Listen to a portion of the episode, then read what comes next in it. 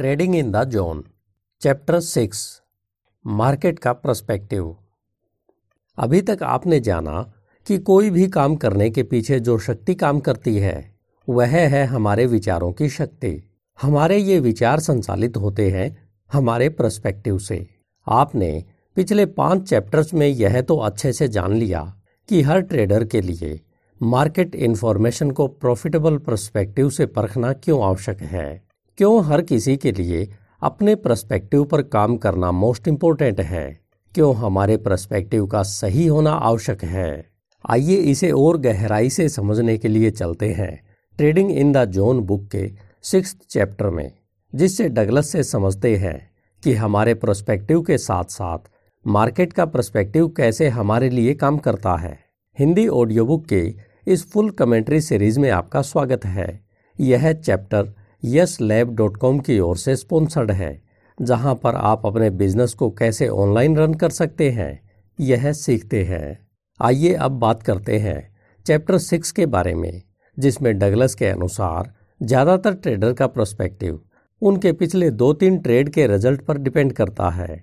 जो इन पिछले ट्रेड्स का रिज़ल्ट रहा है ट्रेडर्स का प्रोस्पेक्टिव ज़्यादातर समय उसी के अनुसार काम करता है।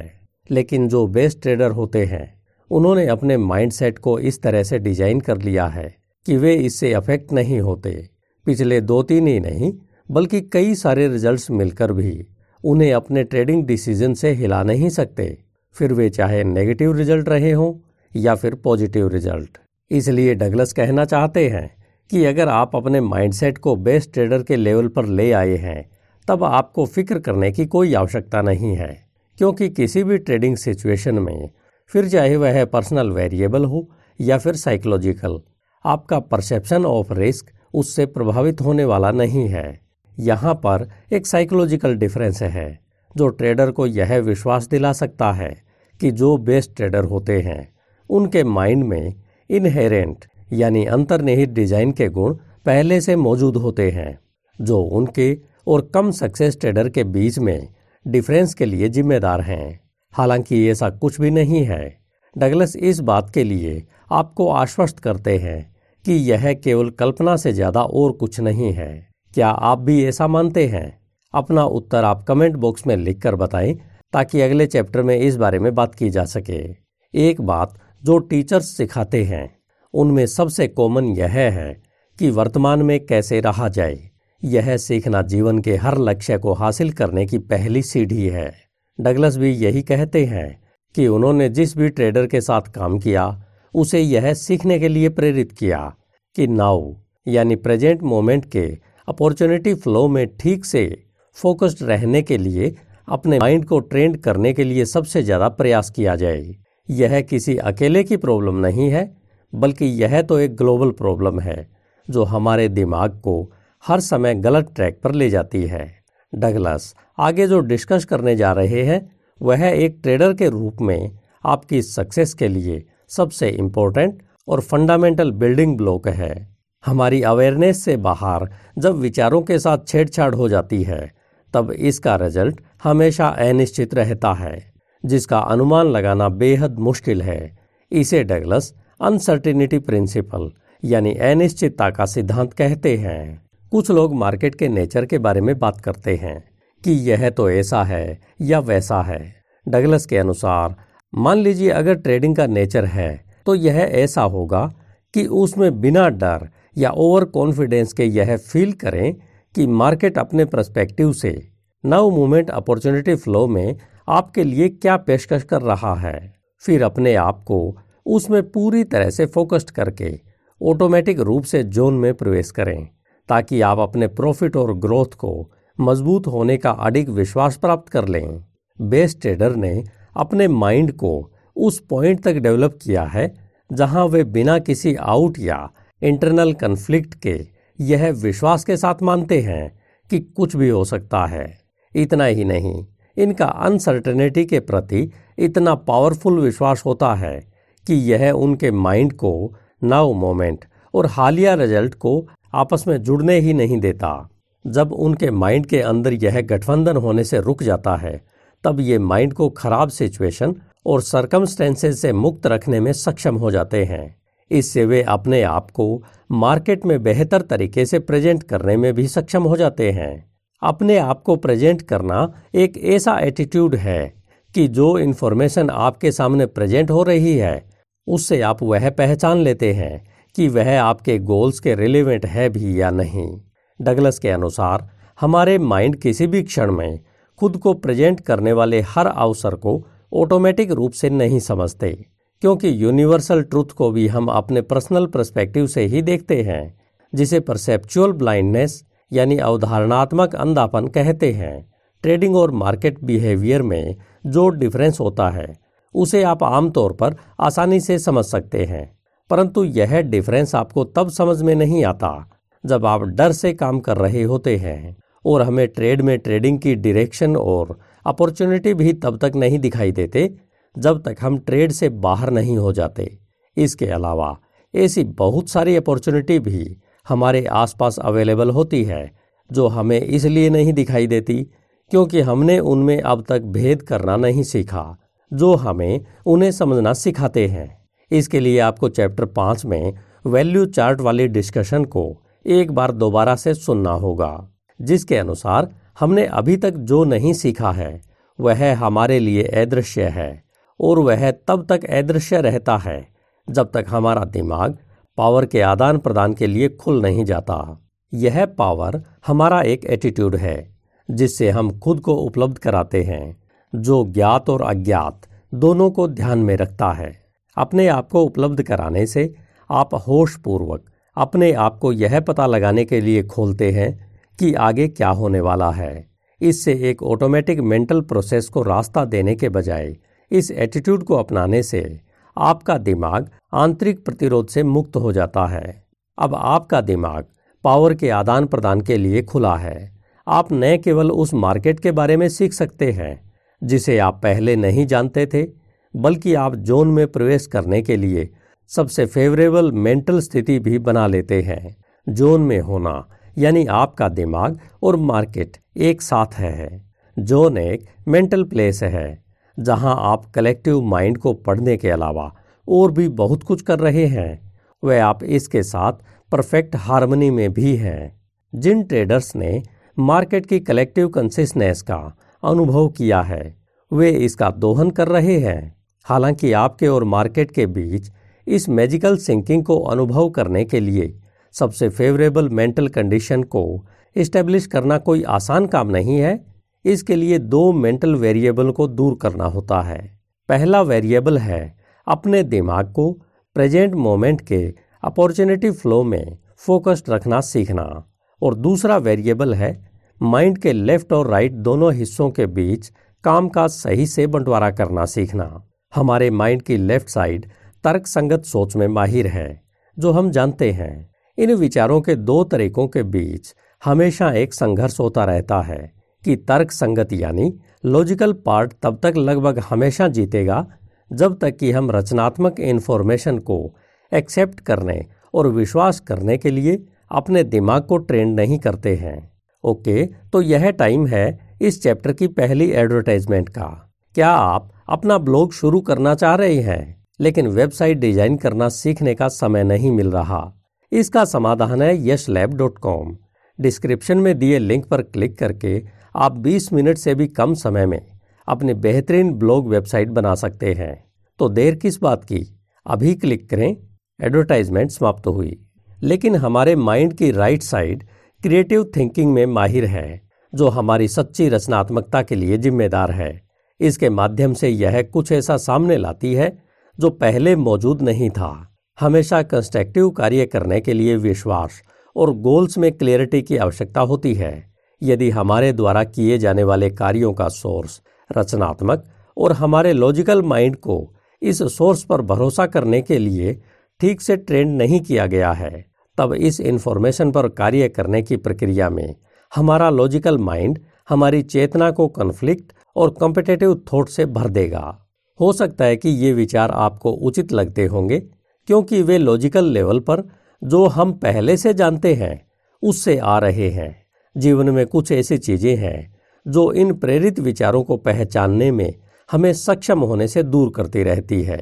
इसलिए डगलस अपने प्रेजेंट मोमेंट के अपॉर्चुनिटी फ्लो में पूरी तरह से फोकस्ड कैसे रहना है, यह सिखाने के लिए स्टेप बाय स्टेप आगे बढ़ रहे हैं। जब तक आप इस चैप्टर और अगले चैप्टर सात को पढ़ेंगे, तब तक आप बिना किसी संदेह के समझ जाएँगे कि एक ट्रेडर के रूप में आपकी मनचाही सफलता तब तक क्यों नहीं मिल सकती जब तक आप इस अनिश्चितता में एक दृढ़ और अडिग विश्वास विकसित नहीं करते। अपने दिमाग और मार्केट में तालमेल बिठाने की दिशा में पहला कदम ट्रेड की मनोवैज्ञानिक विशेषताओं को समझना और उन्हें पूरी तरह से स्वीकार करना है। यह वह कदम है जहाँ ट्रेड से जुड़ी अधिकांश रहस्यमयता शुरू होती है। बहुत कम लोग हैं जो ट्रेडिंग का डिसीज़न लेते हैं, लेकिन वे यह सोचने का प्रयास ही नहीं करते कि एक ट्रेडर होने का क्या मतलब है। ज़्यादातर ट्रेडिंग शुरू करने वाले यह सोचते हैं कि एक ट्रेडर का मतलब एक अच्छा मार्केट एनालिस्ट होना मात्र ही होता है। डगलस के अनुसार अच्छा मार्केट एनालिस्ट निश्चित रूप से सक्सेस में सपोर्टिव रोल निभा सकता है, लेकिन यह ज़्यादा ध्यान देने और महत्व देने लायक नहीं है। मार्केट के बिहेवियर पैटर्न में बहुत ही अनोखी साइकोलॉजिकल विशेषताएँ छुपी हुई है, जो यह निर्धारित करती है कि मार्केट के माहौल में प्रभावी ढंग से काम करने के लिए किसी को कैसे अवेलेबल रहना चाहिए। इन साइकोलॉजिकल विशेषताओं की कुछ खास प्रकृति होती है, जिन्हें पहचान कर इनके साथ अपनी प्रकृति का तालमेल बैठाना आवश्यक होता है। जैसे, यदि आप किसी खास उद्देश्य से विदेश जाकर रहने का प्रोग्राम बना रहे हैं, तब आपको सबसे पहले वहाँ की स्थानीय परंपराओं और रीति रिवाजों से परिचित होना होगा, ताकि आप उस एनवायरमेंट में सफलतापूर्वक कार्य कर सकें। लेकिन ट्रेडर अक्सर इस फैक्ट को अनदेखा कर देते हैं कि कंसिस्टेंट सक्सेस ट्रेडर बनने के लिए उन्हें एडजस्टमेंट करनी पड़ सकती है। यह एडजस्टमेंट दो कारणों से करनी होती है। पहला कारण यह है कि प्रॉफिटेबल ट्रेड के लिए किसी भी एक्स्ट्रा स्किल की आवश्यकता नहीं है। दूसरा यह है कि आपको ट्रेडिंग के लिए कहीं जाने की आवश्यकता नहीं है। बस आपको तो एक फ़ोन तक पहुँचना होता है, क्योंकि हम अपने पर्सनल एनवायरनमेंट जिसे हम अच्छे से पहचानते हैं, वहाँ से मार्केट तक पहुँच सकते हैं और बातचीत कर सकते हैं। हमें ट्रेड के लिए और ट्रेड को हमारे लिए सोचने के तरीके में किसी विशेष चीज़ की आवश्यकता नहीं होती। जब किसी चीज़ को वास्तव में स्वीकार कर लिया जाता है तो वह हमारे मेंटल एनवायरनमेंट के किसी कंपोनेंट के साथ कन्फ्लिक्ट में नहीं होती है। जब हम किसी चीज़ में विश्वास करते हैं तो हम बिना किसी कन्फ्लिक्ट, एक्स्ट्रा एफर्ट के कार्य करते हैं। जिस लेवल तक हमारे मेंटल एनवायरनमेंट के किसी कंपोनेंट के साथ कन्फ्लिक्ट है उसी लेवल तक एक्सेप्टेंस की कमी होती है। इसलिए यह समझना ज़्यादा मुश्किल नहीं है कि इतने कम लोग सक्सेस ट्रेडर क्यों बनते हैं। क्योंकि वे केवल उन कई कन्फ्लिक्ट को सॉल्व करने के लिए ज़रूरी मेंटल एक्सरसाइज नहीं करते, जो वे जानते हैं और विश्वास करते हैं। जबकि आप यह जान चुके हैं कि कैसे सक्सेसफुल ट्रेड के लिए बहुत सारे प्रिंसिपल्स को लागू करने के कन्फ्लिक्ट के सोर्स के रूप में पैराडॉक्स कार्य करता है। ट्रेडिंग के लिए free flowing state of mind वाली स्टेज में एंटर करना और उनका एडवांटेज उठाने के लिए आवश्यक है कि उन कन्फ्लिक्ट को पूरी तरह से सोल्व किया जाए। मार्केट की फंडामेंटल विशेषता। जैसा कि डगलस लिखते हैं कि मार्केट का सबसे बेसिक फंडामेंटल यह है कि यह अपने आप को लगभग अनलिमिटेड तरीकों के कॉम्बिनेशन में एक्सप्रेस कर सकती है। मार्केट की यह भी खासियत है कि यह कभी भी और कुछ भी कर सकती है। हालाँकि यह देखने में काफ़ी स्पष्ट लग सकता है, क्योंकि हम सभी में इस विशेषता को हल्के में लेने की प्रवृत्ति होती है, जिस वजह से हम बार बार सबसे फंडामेंटल लेवल की ट्रेडिंग गलतियाँ करते हैं। लेकिन अगर ट्रेडर्स को ट्रेडिंग की इस विशेषता पर विश्वास है कि मार्केट में कभी भी कुछ भी हो सकता है तो अनसक्सेसफुल ट्रेडर काफ़ी कम हो जाएँगे और कंसिस्टेंट विनर्स की संख्या बढ़ जाएगी। अब आपके मन में यह सवाल उठ रहा होगा कि हम यह कैसे जान सकते हैं कि यह कुछ भी कब हो सकता है और इसे कैसे पहचाना जाए। डगलस लिखते हैं कि इस फैक्ट को समझना बेहद आसान है। हमें तो बस इतना काम करना है कि मार्केट को उसके कंपोनेंट लेवल पर अलग अलग करना है और देखना है कि इसके पुर्जे कैसे काम करते हैं। जैसे हम किसी भी इलेक्ट्रिकल मोटर को खोलकर उसके पुर्जों को अलग अलग करके यह देख सकते हैं कि ये कैसे काम करते हैं और कहाँ पर गड़बड़ी हो सकती है। हर इलेक्ट्रिक मोटर का रोटर एक बेसिक कंपोनेंट होता है। उसी तरह किसी भी मार्केट का सबसे बेसिक कंपोनेंट उसके ट्रेडर होते हैं। हर ट्रेडर पर्सनल लेवल पर, प्राइस पर एक फोर्स के रूप में कार्य करता है, जिससे वे या तो बिडिंग प्राइस बढ़ा देते हैं या फिर इसे घटा देते हैं।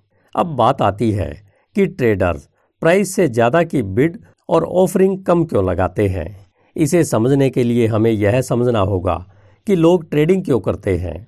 ट्रेडिंग करने के लिए हर ट्रेडर की प्रेरणा के पीछे कई कारण और उद्देश्य हो सकते हैं, लेकिन इन सभी कारणों को जानने की कोई आवश्यकता नहीं है, जो किसी भी ट्रेडर को कार्य करने के लिए मजबूर करते हैं।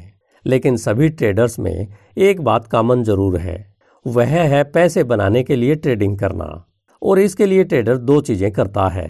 वे है खरीदना और बेचना। और हर ट्रेड के दो संभावित रिज़ल्ट होते हैं प्रॉफिट और लॉस इसलिए हम यह मान सकते हैं कि ट्रेड के किन्हीं भी कारणों की परवाह किए बिना बॉटम लाइन यह है कि हर कोई एक ही रिज़ल्ट की तलाश में है। वह है प्रॉफिट और इस प्रॉफिट को कमाने के केवल दो ही तरीके हैं। हम या तो पहले लो प्राइस पर खरीदें और फिर हाई प्राइस पर बेचें।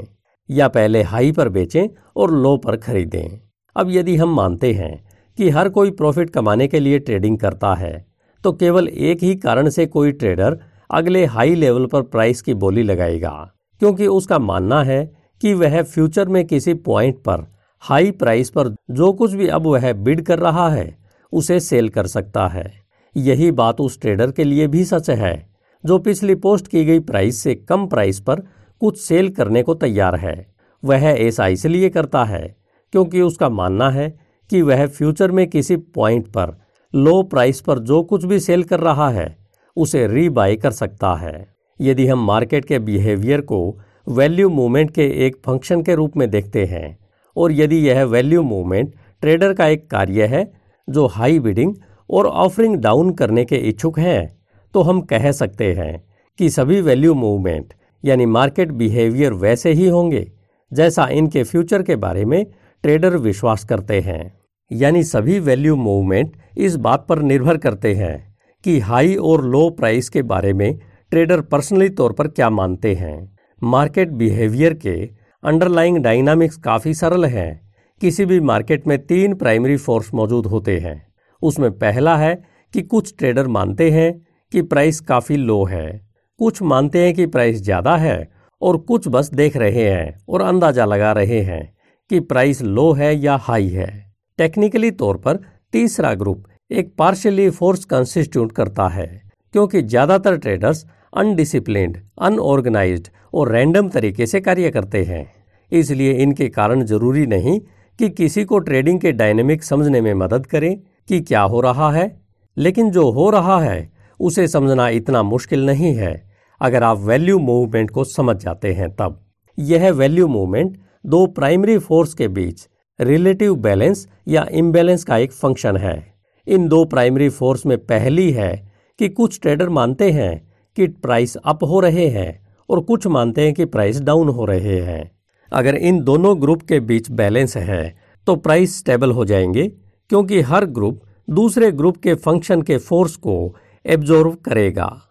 यदि कोई इम्बैलेंस है तो प्राइस ज़्यादा फोर्स के डायरेक्शन में आगे बढ़ेगी। या जिन ट्रेडर्स के पास अपने बिलीफ में मज़बूत विश्वास है कि प्राइस किस दिशा में जा रही है, उसकी ओर बढ़ेगी। क्या इन वैल्यू मूवमेंट पर एक्सचेंज इम्पोज लगाने के अलावा किसी भी समय कुछ भी होने से रोका जा सकता है? वास्तव में ऐसा कुछ भी नहीं है, जिससे किसी भी ट्रेड की प्राइस को लो या हाई में जाने से रोका जा सके। लेकिन फिर भी दुनिया के कुछ ट्रेडर यह मानते हैं कि इसे कंट्रोल करना संभव है। इसे समझने के लिए डगलस एक उदाहरण देते हैं कि कुछ साल पहले एक ट्रेडर उनके पास मदद मांगने के लिए आया। वह एक एक्सीलेंट मार्केट एनालिस्ट था। अब वह वर्षों के निराशा के बाद, जबकि उसने अपना सारा पैसा खो दिया, वह आखिरकार यह स्वीकार करने के लिए तैयार हो गया कि एक ट्रेडर के रूप में उसने बहुत कुछ छोड़ दिया है। डगलस ने उसकी बातें सुनकर यह रिज़ल्ट निकाला कि उसके कई सीरियस साइकोलॉजिकल ऑब्स्टेकल उसे सक्सेस होने से रोक रहे हैं। उनमें से सबसे सीरियस ऑब्स्टेकल यह था कि वह इस अहंकार में रहता था कि वह सब कुछ जानता है, जिससे उसके लिए प्रभावी ढंग से ट्रेड करने के लिए आवश्यक मेंटल लचीलेपन की डिग्री हासिल करना असंभव हो गया है। इससे कोई फ़र्क नहीं पड़ता कि वह कितना अच्छा एनालिस्ट था।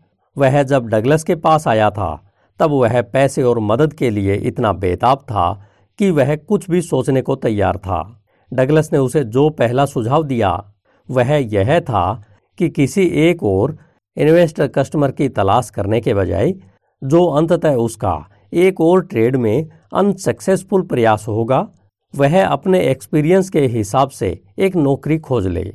उसकी समस्याओं को देखते हुए काम करते करते वह एक फिक्स्ड इनकम करके अपने कर्ज का भुगतान कर सकेगा और पसंद की स्किल से भी जुड़ा रहेगा। उसने डगलस की सलाह मान ली और जल्दी ही शिकागो में एक ब्रोकरेज हाउस में एक टेक्निकल एनालिस्ट की नौकरी खोज ली।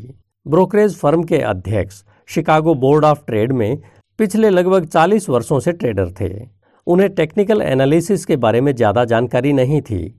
क्योंकि उन्हें पैसा बनाने के लिए इसकी कभी ज़रूरत ही नहीं पड़ी। लेकिन उन्होंने जब स्क्रीन पर ट्रेडिंग करनी शुरू की तो उन्होंने इसे मुश्किल पाया। इसलिए उन्होंने फर्म के नए भर्ती किए गए टेक्निकल एनालिस्ट को ट्रेडिंग डे के दौरान अपने साथ बैठने और उन्हें टेक्निकल ट्रेड सिखाने के लिए कहा। यह नए एम्प्लॉय के लिए एक बेहतरीन अपॉर्चुनिटी थी, जिसने उन्हें एक एक्सपीरियंस्ड और सक्सेस ट्रेडर को अपनी एबिलिटी के शो ऑफ़ का एक नया अवसर दिया था। ओके तो यह टाइम है इस चैप्टर की दूसरी एडवर्टाइजमेंट का। क्या आप अपने बिज़नेस के लिए एक वेबसाइट शुरू करने के बारे में सोच रहे हैं? लेकिन वेबसाइट डिज़ाइन करना सीखने का समय नहीं मिल रहा है। इसका समाधान है Yash lab dot com. Description में दिए लिंक पर क्लिक करके आप 20 मिनट से भी कम समय में अपनी बेहतरीन बिज़नेस वेबसाइट बना सकते हैं। तो देर किस बात की? अभी क्लिक करें। एडवर्टाइजमेंट समाप्त हुई। इन दिनों ज़्यादातर एनालिस्ट चार्ली रैंडम द्वारा डेवलप्ड पॉइंट एंड लाइन नामक एक मेथड का यूज़ कर रहे थे, जो सपोर्ट और रेजिस्टेंस को एक्यूरेटली डिफाइन कर सकते थे। एक दिन जब वे दोनों सोयाबीन मार्केट को एक साथ बैठकर वॉच कर रहे थे, एनालिस्ट ने जिस मेजर सपोर्ट और रेजिस्टेंस पॉइंट का अनुमान लगाया था, मार्केट भी इन दोनों पॉइंट्स के बीच में ट्रेड कर रहा था। जैसा कि टेक्निकल एनालिस्ट चेयरमैन को इन दो पॉइंट्स के महत्व को समझा रहे थे, उन्होंने बहुत जोरदार शब्दों में कहा कि यदि मार्केट रेजिस्टेंस तक जाती है तो यह रुक जाएगी और रिवर्स हो जाएगी। और अगर मार्केट सपोर्ट्स के लिए नीचे जाती है तो यह भी रुक जाएगी और रिवर्स हो जाएगी। फिर उन्होंने समझाया कि यदि मार्केट के रूप में कैलकुलेशन किए गए वैल्यू लेवल तक नीचे चला जाता है तो उनकी कैलकुलेशन से इंडिकेशन मिलता है कि यह दिन का सबसे डाउन लेवल होगा। जैसे वे वहाँ बैठे थे बीन मार्केट धीरे धीरे उस कीमत की ओर बढ़ रही थी, जो एनालिस्ट ने कहा था कि यह सपोर्ट्स या दिन का सबसे लोअर लेवल होगा। जब आखिर में मार्केट वहाँ पहुँच गई तो चेयरमैन ने एनालिस्ट की ओर देखा और कहा, यही वह जगह है जहाँ मार्केट रुकेगी और ऊपर जाना शुरू होगी। है ना? इस पर एनालिस्ट ने जवाब दिया, बिल्कुल। यह दिन का सबसे लो लेवल है। यह बकवास है। चेयरमैन ने उसे कहा, इसे देखो। उसने फ़ोन उठाया, सोयाबीन के लिए ऑर्डर संभालने वाले क्लर्कों में से किसी एक को बुलाया और कहा, मार्केट में दो मिलियन बीन्स बेच दो। सेल का आदेश देने के तीस सेकेंड में ही सोयाबीन मार्केट में दस सेंट प्रति बीन्स की गिरावट आ गई। चेयरमैन ने एनालिस्ट के चेहरे पर होरीफाइड एक्सप्रेशन देखे। फिर शांति से पूछा, अब देखो आपने कहा था कि मार्केट यहाँ रुक गया है। इस पर अगर मैं ऐसा कर सकता हूँ तो कोई भी कर सकता है। मुद्दा यह है कि मार्केट के ऑब्जर्वर के रूप में हमारे अपने पर्सनल पर्सपेक्टिव से कुछ भी हो सकता है। इसके लिए केवल एक ट्रेडर की आवश्यकता होती है। यह ट्रेड की हाई एंड कोल्ड रियलिटी है, जिसे केवल सबसे बेस्ट ट्रेडर ने बिना किसी इंटरनल कन्फ्लिक्ट के स्वीकार किया है। केवल बेस्ट ट्रेडर ही अपने रिस्क को कंसिस्टेंटली प्री डिफाइन कर सकते हैं। जब मार्केट उन्हें यह इंडिकेशन देता है कि ट्रेड काम नहीं कर रहा है, ये बिना किसी झिझक के अपने लॉस में कटौती कर सकते हैं।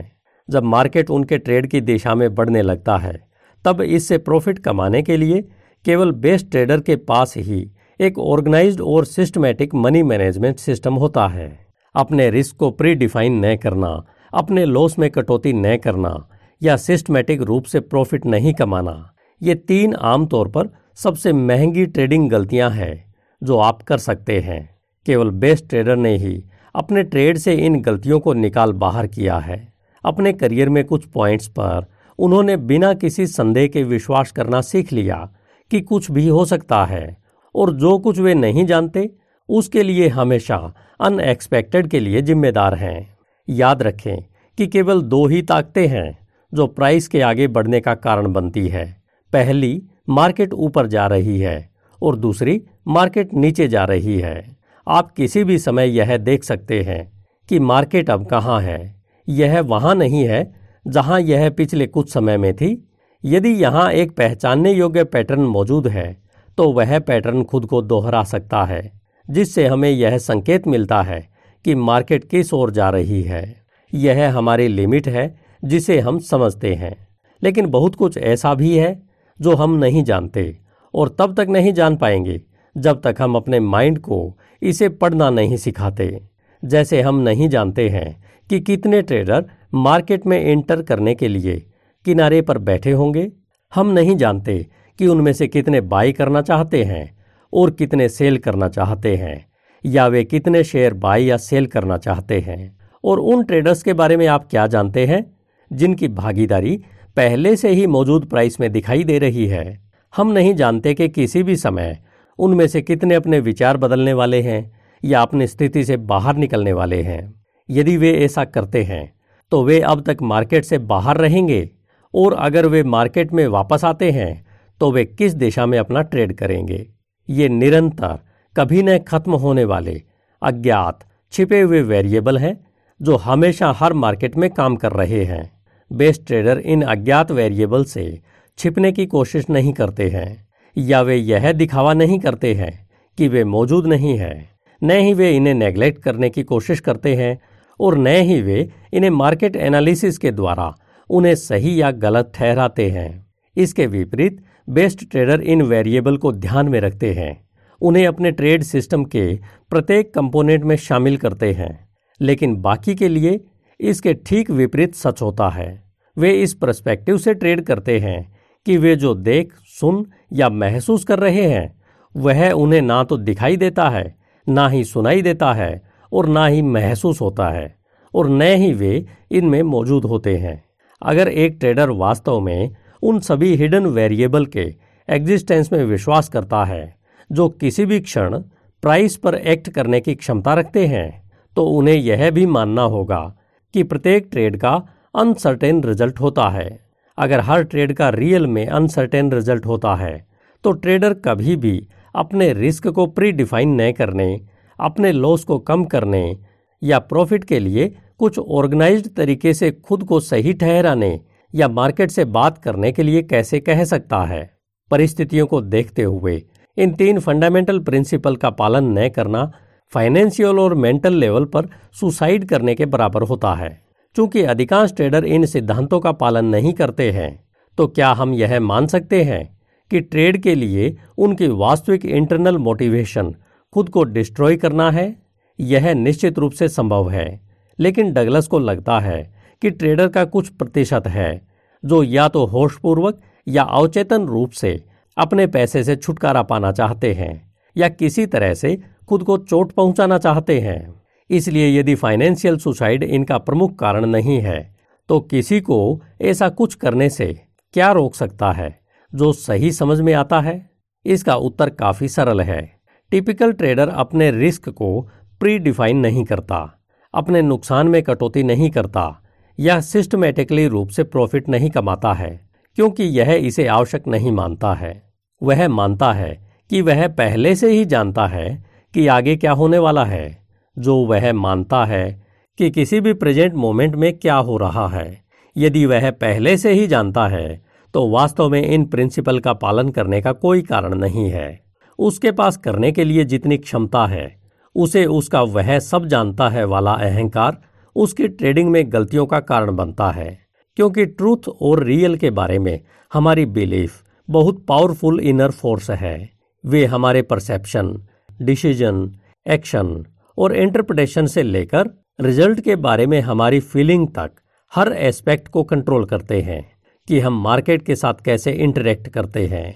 हम जिसे सच मानते हैं, उनके विपरीत एक्ट करना बेहद मुश्किल काम होता है।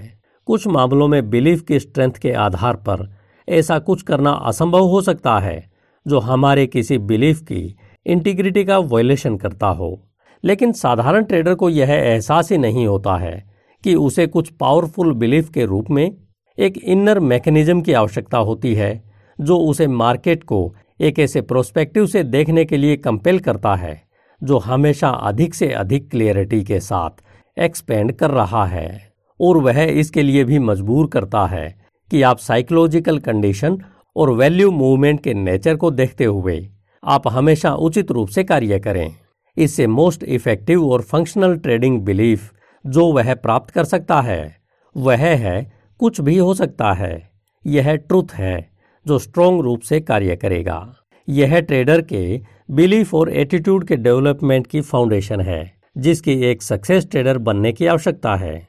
उस बिलीफ के बिना ट्रेडर का दिमाग ऑटोमेटिक रूप से, उसकी कंसेस अवेयरनेस के बिना, उसे किसी भी इंफॉर्मेशन को अवॉइड ब्लॉक करने या रेशनलाइज बनाने का कारण बनता है, जो इंडिकेट करता है कि मार्केट कुछ ऐसा कर सकता है, जिसे उसने संभव के रूप में अभी तक एक्सेप्ट नहीं किया है।